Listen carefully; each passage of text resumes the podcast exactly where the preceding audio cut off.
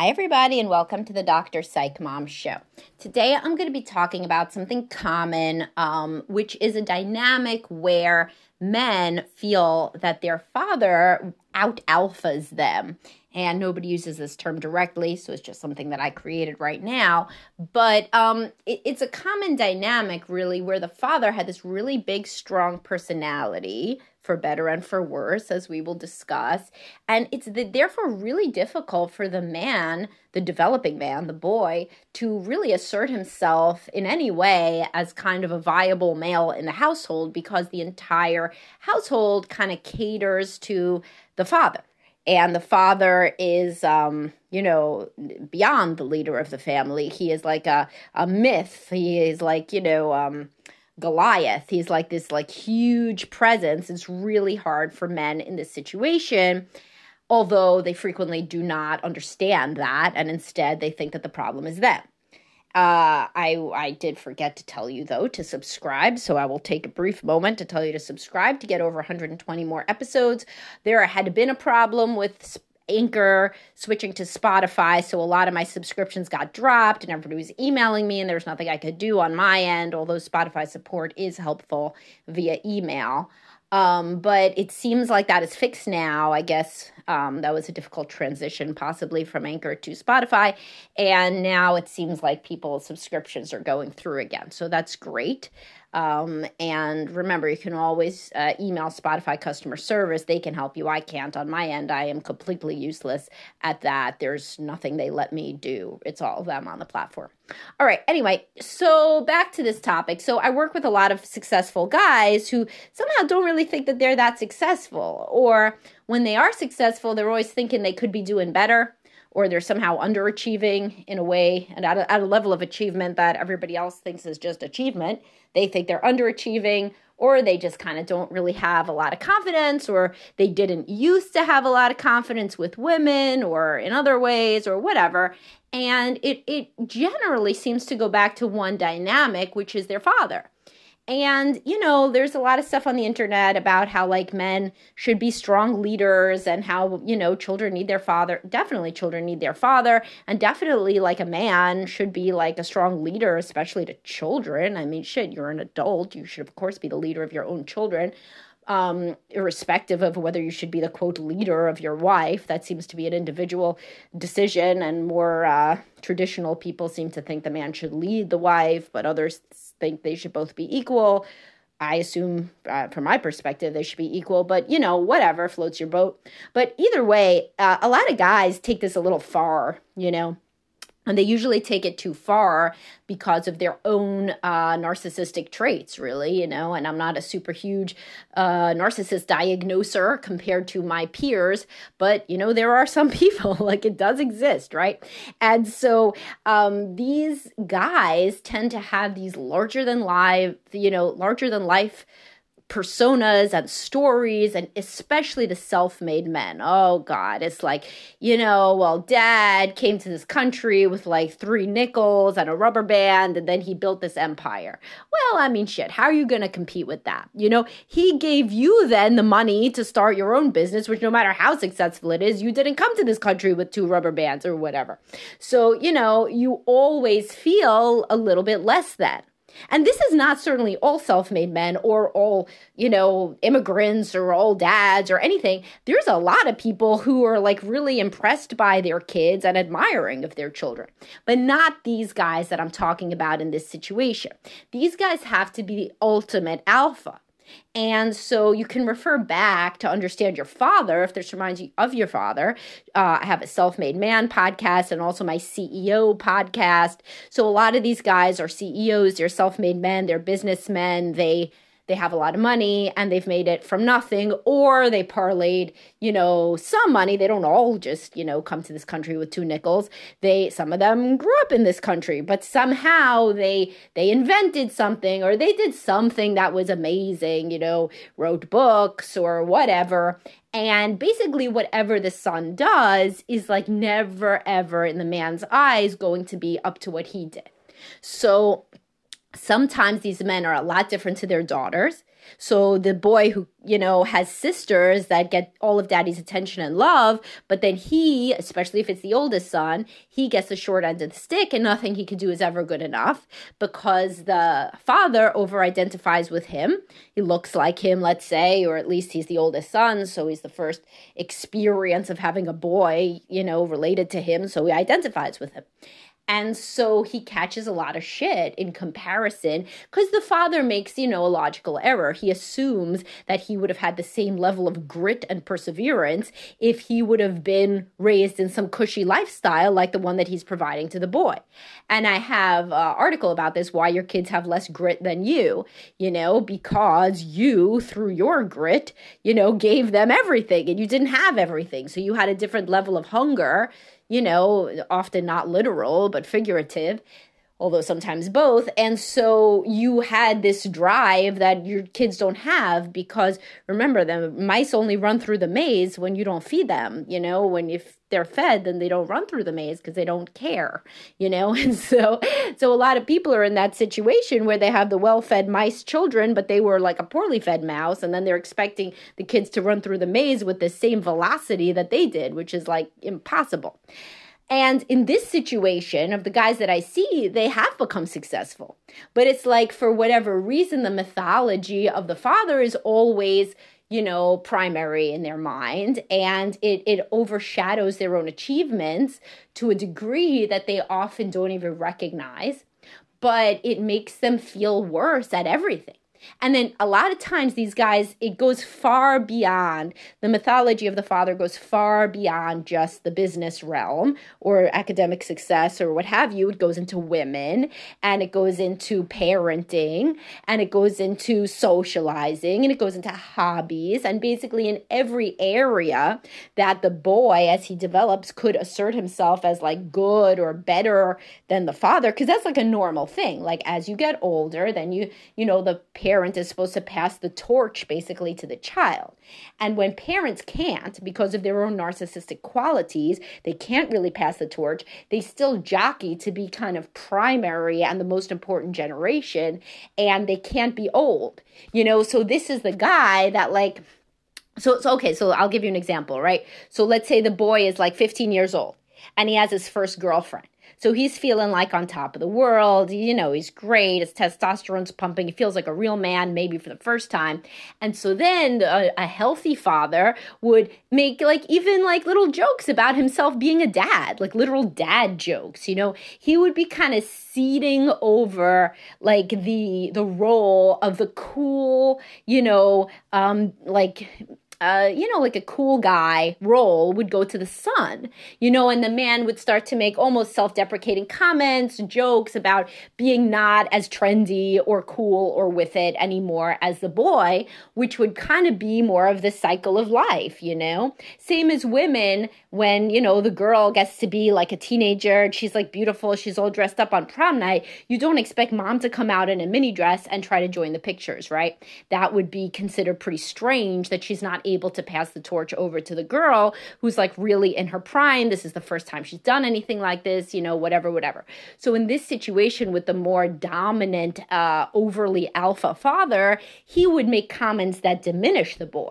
He would say something that indicates that the boy's supposed to be doing even better than he is. He might even flirt with the girl. He might even flirt with the, with, you know, the girlfriend of his son. That's not uncommon. Or make comments that indicate that the boy's supposed to be getting somewhere sexually that he's not yet getting. Or even comments like, why are you even just being with this one girl? Now's the time to play the field. And when I was your age, I was doing this, that, and the other with all these different girls. So in some way, he like ruins the boy's attempt to individuate. And he basically says, don't even try to be more of a man than me. You'll never be more of a man than me. This is obviously not conscious unless the guy's a sociopath, which are very rare, but it's subconscious. And he felt jealous of the boy being at the cusp of his life, being having his girlfriend, all this excitement. So he had to knock him down. And so these types of comments will be pervasive. Um, when parenting, he'll be like, you're too soft. You listen to your wife too much, you know, or in business and career, of course, the guy's never going to be as hard charging as the man thinks that he should be, or as stories about his younger self, which are always exaggerated, as any mythology is, you know. But the boy, the boy now man will never be living up to whatever the father did at the same age. And, you know, it, it could be in any regard, like whatever hobbies he picks are wrong, whatever friends he has are stupid. Sometimes the friends are better than the guy. So that's a variant of that. Why aren't you more like your friend Timmy? Look how successful he is. He gets all the girls, et cetera. So yes, every parent can be an asshole, you know, like that it doesn't, like it's it's not like you have to be in this specific dynamic to have a dad who's a jackass, but but it comes, it hits different if the rest of the world recognizes your father as super successful and thinks, and, and even your friends as a boy will be jealous frequently of your association of having this as your father. They imagine it would be wonderful. The amount of opportunities and advice and just man to man, you know, sort of sort of uh, closeness that they envision. And then it's so different than that because you never feel exactly like you're catching up to your dad. And so what is the mom like in this situation? Is the mother a buffer for most of these men? Not usually, not that much. They may love their mothers very much. The mother may be very kind. However, the mother has to be a certain level of passive in order to put up with this guy in the first place.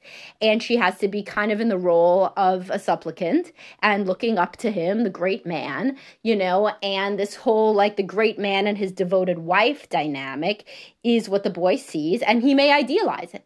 Then when he gets older uh, and his own wife does not act happy to be shining his shoes, then he's, you know, shocked. He's very upset. He didn't know, meanwhile, you know, how unhappy secretly his own mother may have been, and or, I mean, a, a lot of times, quite honestly, what happens is later in life, the boy finds out that the father had been cheating. Because a lot of these guys cheat, because getting just, you know, supplication from one woman is, is not adequate at a certain point. So they want to get attention from everybody in different relationships and whatever. And the guy and the kid doesn't realize it. But then when they do, then sometimes dad falls off the pedestal, which is, you know, difficult and can lead to a lot of grief and anger, but is ultimately redemptive because he can finally see his father as a flawed person versus this, you know, heroic super alpha, you know, that that is just going to be better than him at everything. Well, he wasn't better at one thing, which is being a faithful and loving husband. So um, it depends. It depends if, um, and also some of these super alpha guys do end up with wives who are openly dissatisfied because over time the wife grows more unhappy with the dynamic being so, you know, imbalanced. And as she gets older, she asserts herself more. And then the boy may see the cracks in the facade and may say, say wow, shit, dad isn't really so great as he makes out because he's making mom so upset all the time. And so so there's there's different ways that this can go. But the worst way for the boy's self-esteem is frequently when the mother is completely codependent with the father, made her life completely about him and his successes, takes all of his shit and his nasty comments as just par for the course, never stands up for herself, never stands up for the boy, you know. And, and then the boy kind of feels like, my God, all of us are kind of subpar, except dad. Like, no wonder he's so mad all the time because, like, he feels frustrated or whatever and held back by, you know, us in different ways. It, it's a it's a very, you know, pernicious dynamic. And another variant, by the way, I, I use this quote a lot, the children of lovers are orphans. I read that years ago, and I thought it, it was uh, very representative of a certain dynamic I see, where not only is the guy idealized, but the marriage is idealized. So basically, like, they're always making out, you know, and I'm the first to say that you should be physically affectionate in front of your kids, and I've said that a million times, but they're always making out a little too much. You're not supposed to really see your parents be sexual. So yeah, sure, you could hear the bed banging around sometimes, you know, in the middle of the night, but you're not supposed to have your father say, hey guys, when you're like ten years old, why don't you go downstairs? Mom and I are going to have a fun time. No, that's crazy. You know, like, don't do that. Bad, you know, because your kid doesn't need to picture your genitals. Whenever you think that they might, you should always think, you know, that's a good mantra. My kid doesn't need to picture my genitals. So, you know, or certainly that of their opposite sex parent. So a lot of these guys will show off. And it is really a showing off because, you know, the woman is, you know, fifteen years, twenty years into monogamy. And as I've taught you, she's probably not that thrilled, you know, to be having the fun time with dad as the boy or as the dad think, or even as just the boy thinks, because maybe the dad knows that it's, you know, not her favorite activity anyway. But the reality is, is that the boy grows up thinking dad is the super stud and their relationship is amazing and this is what it's going to be. But it's really just this kind of codependent with a narcissist relationship where it's a lot of image managing and the woman realizes that the man wants the marriage to look perfect and so she goes along with it. But they have the same problems as like everybody else in the world, but they just don't ever verbalize that because it would go against the image. So then the boy grows up and he thinks his wife is supposed to be licking his boots too. And, you know, shit, she doesn't. And and then it's upsetting. Conversely, sometimes the man is drawn with imago theory to a woman that is like the father. So then, ironically, he ends up with a woman who looks down on him and makes passive-aggressive remarks because this is a dynamic he's used to from living it with his father for years. So what do you do if you're in this situation? Some men will have an aha moment. Therapy is super useful. This is literally what therapy is for. You could also do reading and stuff, you know, about like, you know, like a book called Children of the Self-Absorbed is a good one. Adult Children of Emotionally Immature Parents. You may say, what does that have to do with my amazing father? Yeah, it really does. So you should read it. But uh, therapy is can be transformative in helping you rewrite the narrative such that you can finally understand, why do I struggle with so many things when such a paragon of male virtue was my role model? Man, I must be so fucked up. Well, no, it is in fact related to the fact that this supposed paragon of masculinity was the role model because he had no self-awareness, no empathy, or very little. You know, it was his way or no way. He looked down on anything that wasn't his perspective, including all your perspectives. And he made little comments, you know, over the years that kind of indicated that you were really subpar. And when coming from a man that you put on so much of a pedestal, these really burrow themselves into your entire consciousness and your self-concept. So whereas, you know, if maybe your mom would say, oh, I don't like that shirt on you, son, why don't you change? Okay, maybe mom has bad taste. She's mom, whatever. If dad says, the hell you wearing that for? Well, then shit. I mean, I'm really not a man, am I? You know, do I even know what I'm doing?